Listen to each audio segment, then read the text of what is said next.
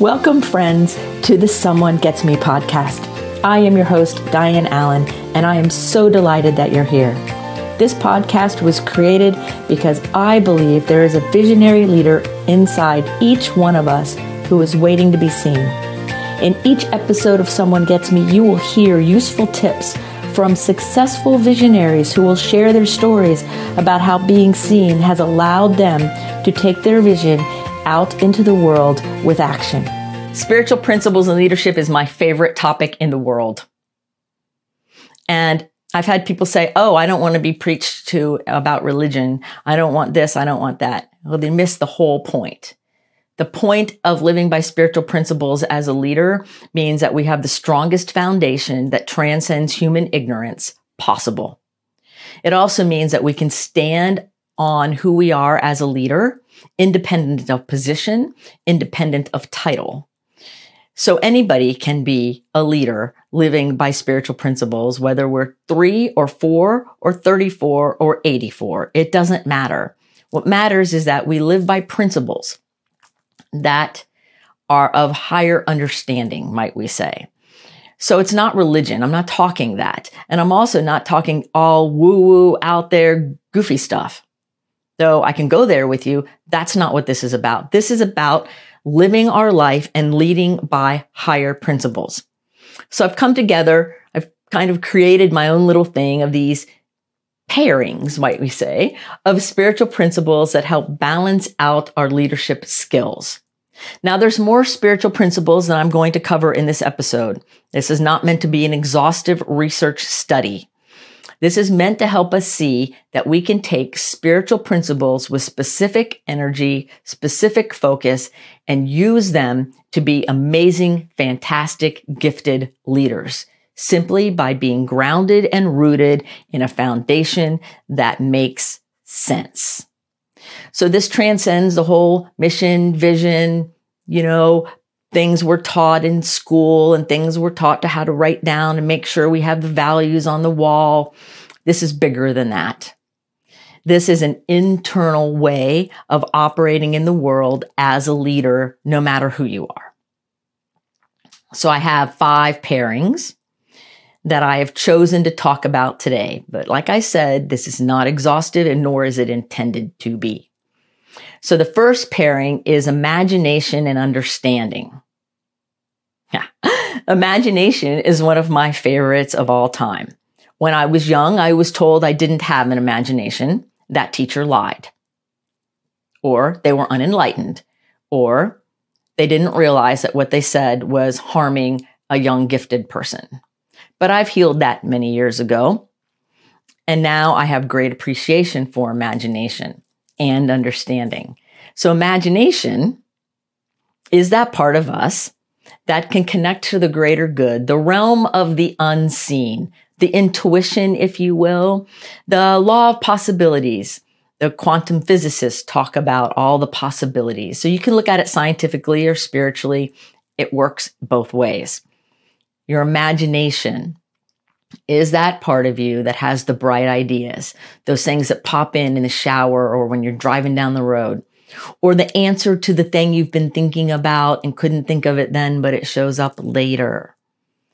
It's critical to use the principle of imagination to start to bring about our lives in the way we want them to be. Now, what goes with that is understanding which is the human part of this, right? Like, how do we mentally understand the bright idea? What do I do with it? How is it supposed to happen? What's my next step? What's the action that goes with it? What's the thinking that goes with it? So they need to come together. Imagination is pulling down that brilliant idea and understanding is bringing it into the world. So they work together in your leadership, whether it's a meeting you're having with somebody, whether it's the way you present yourself as understanding that you're doing both of these things at the same time. They come together. And you've seen them when they get all wacky, right? People who are very out there, imaginative, have all these great ideas, but they never bring anything to fruition. They never do anything with it. Those are the people living in imagination. But what happened to the understanding part? What happened to the bringing into human form part? I know gifted people who do this all the time.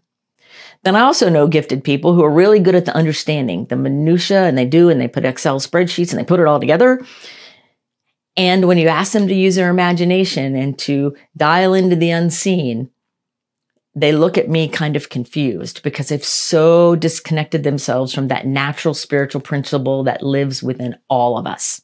It's so important. I don't even know how to say it more than that. So we need to wake up our imagination and our understanding. That's the first combination. The second combination is faith and strength. Faith means I trust the unseen, which for some gifted people is tricky. If you live in Missouri, it's probably really tricky because they're the show me state, right? That we want to be able to trust what we cannot see, what we can feel, what we can understand, what's happening in the world, which is also part of our imagination. It goes with imagination, right? We want to be able to dial into that unseen realm of things. That's like your hunches, your inspired ideas, when your gut says something, when you feel something and you're trying to bring it forward. All of those things matter. And what goes with your faith being able to connect to the unseen and trusting it is strength. In the spiritual world, strength means that I'm connected and I know what's true for me and what isn't. I've learned how to discern. I can be strong in what I say I believe in. That I can even get in a dialogue with you about something I believe in, and you have a different belief than me, and we both can end the dialogue and I still retain my faith and my strength, and you retain yours, where we can have different, divergent, opposite, or sometimes complementary, but yet different views on something, and we retain our own integrity. Strength is so important spiritually because it allows us to kind of stand in our authority, our spiritual authority. Not talking ego, all pounding chest. I'm talking more of being able to be who I am. Like I know that I, Diane, am a little quirky, a little goofy. I'm also very serious. I also take matters very seriously. I know that gifted and talented, creative people are here to bring humans to a new way of living. We're the ones we've been looking for. And it's time that we stand in that strength instead of playing small. It's time that we let our faith and our imagination and our understanding lead us into being the quality leaders we're meant to be. Because as long as we're looking outside of ourselves to government and others, we're in the wrong neighborhood. Quality leadership starts within us, where we then impact the world in a way that is uplifting and forward thinking that looking outside of ourselves for the leadership answer makes no sense to me. So there you have it. Third one, third combination love, divine love, and wisdom. Divine love, wisdom. They go together.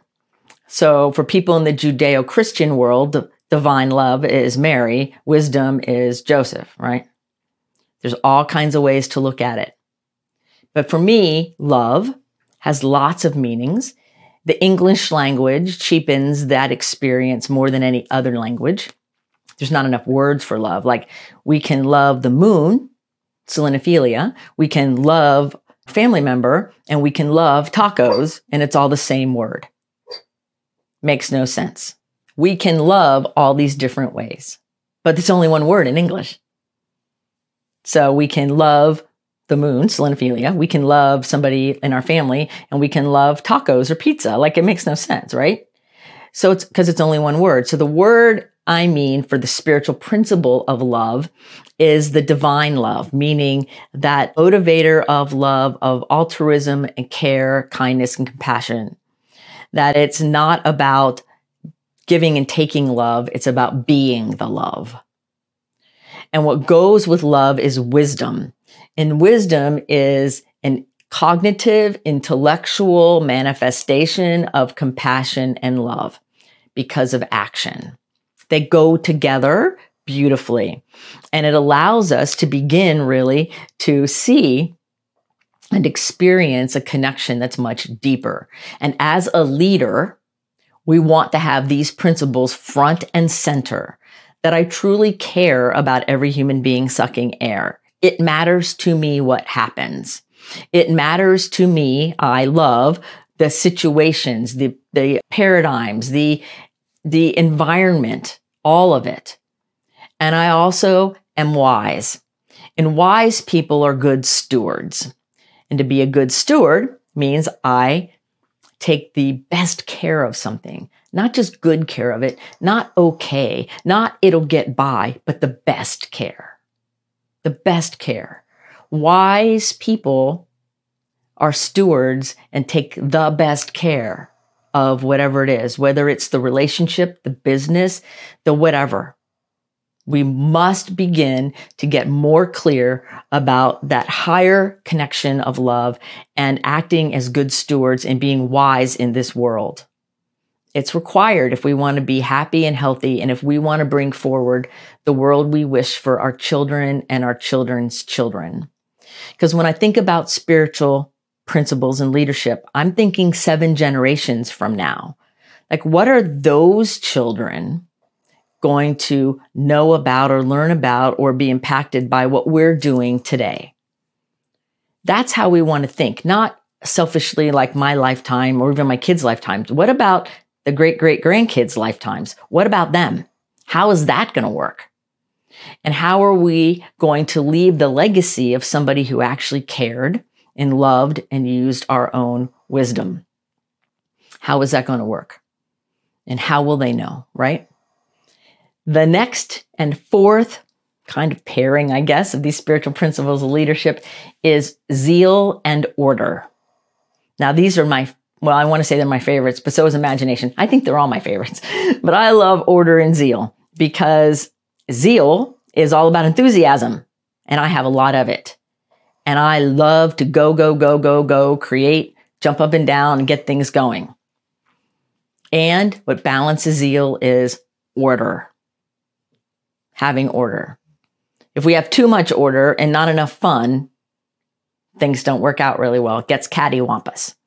If we have too much zeal and enthusiasm and not enough order, things can just spin out of control and be goofy and crazy. So they, again, go together really well. We want to have order in what we're doing, which gives us the foundation so we can be spontaneous and have fun all the rest of the time. Some of my gifted folks, they don't like having too much order. They want to be spontaneous and, and be enthusiastic and creative. And when I explain that order is our friend, because it gives us a, a foundation, it gives us a rock really to stand on for all of our creative passions. That that order allows us to love more deeply, it allows us to create more passionately. It allows us to let all of who we're meant to be emerge into the world in this beautiful, beautiful presence. Because order is what is behind all of nature, right? Like all of the planets, all of the flowers, everything in nature has order behind its beauty. Just like we have order within our beauty. You know, our cells work a certain way, our neurons work a certain way. Now, gifted and talented people, a lot of times our, our cells and our neurons might work a little differently, but they're still in order. And from that order, we bring enthusiasm, which is fun. And so we really all want to practice letting order and zeal balance, marry each other, kind of dance through life so that we have the flow where we can bring more zeal or more order or balance, and we can use our discernment for the best way possible to do that. It's fun. It's really fun to be totally spontaneous, totally impulsive in a healthy way, because we know that there's order that we have placed underneath it all. That's brilliant and fun. So, for those of you might be thinking that having order is boring, it's not really. It really gives us permission to be even more exciting and have more fun. Like I like the um, phrase we say it on the boat about proper planning prevents poor performance. And we always like to have fun on our boats. And but if we properly plan in advance, we can have more fun. Because if we don't properly plan, a, a problem could be happening that then kind of makes our fun cut short. So it's important, very, very important, important, important that we let order and zeal kind of go together. I like them because when I get too out here crazy, I can come back and be a little bit more realistic. Or if I'm getting overly heavy, I can add a little play. And so I somewhere around here in my office, I have pixie dust to remind me that when I get too serious, just throw a little pixie dust in there and everything is fine. and then the fifth pairing that I really love is elimination and life or elimination and regeneration, however you want to look at it. We have to be willing to eliminate what no longer is serving us to leave space for what will serve us.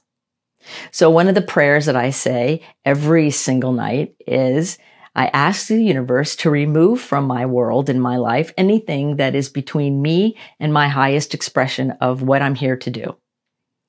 And to bring into my life all the people, places, events, and situations that will serve the highest good with and around and through me. And so always being willing to eliminate what no longer serves. It's not because it's wrong or it's bad. It's because many things we outgrow over time.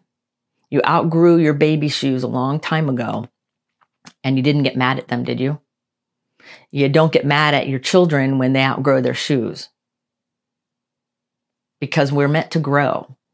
And as humans, we're always expanding in unity, diversity, and complexity. So we're always growing. So logically, then, elimination is a very important spiritual principle because we want to always be looking at what we can let go of that's getting in the way, the junk that's getting in the way from allowing the good to come in. Because the spiritual rule is we have to release what no longer serves to give space for what's good to come in.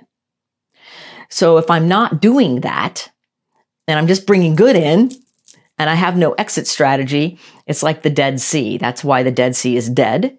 It's because it's got inlet, no outlet.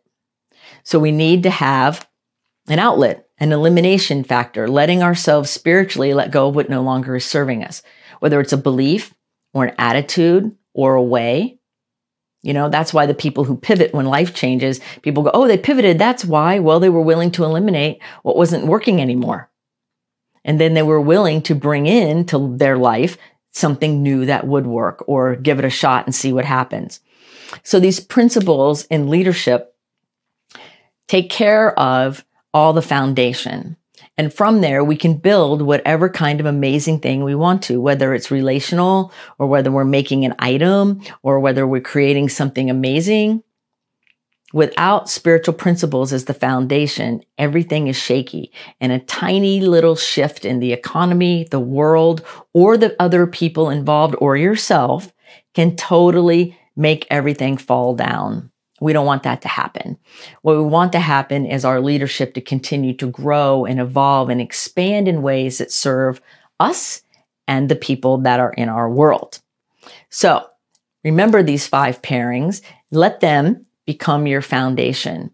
And there's other principles you're going to add to this, right? Like love, joy, compassion, right? There's lots of them. Harmony.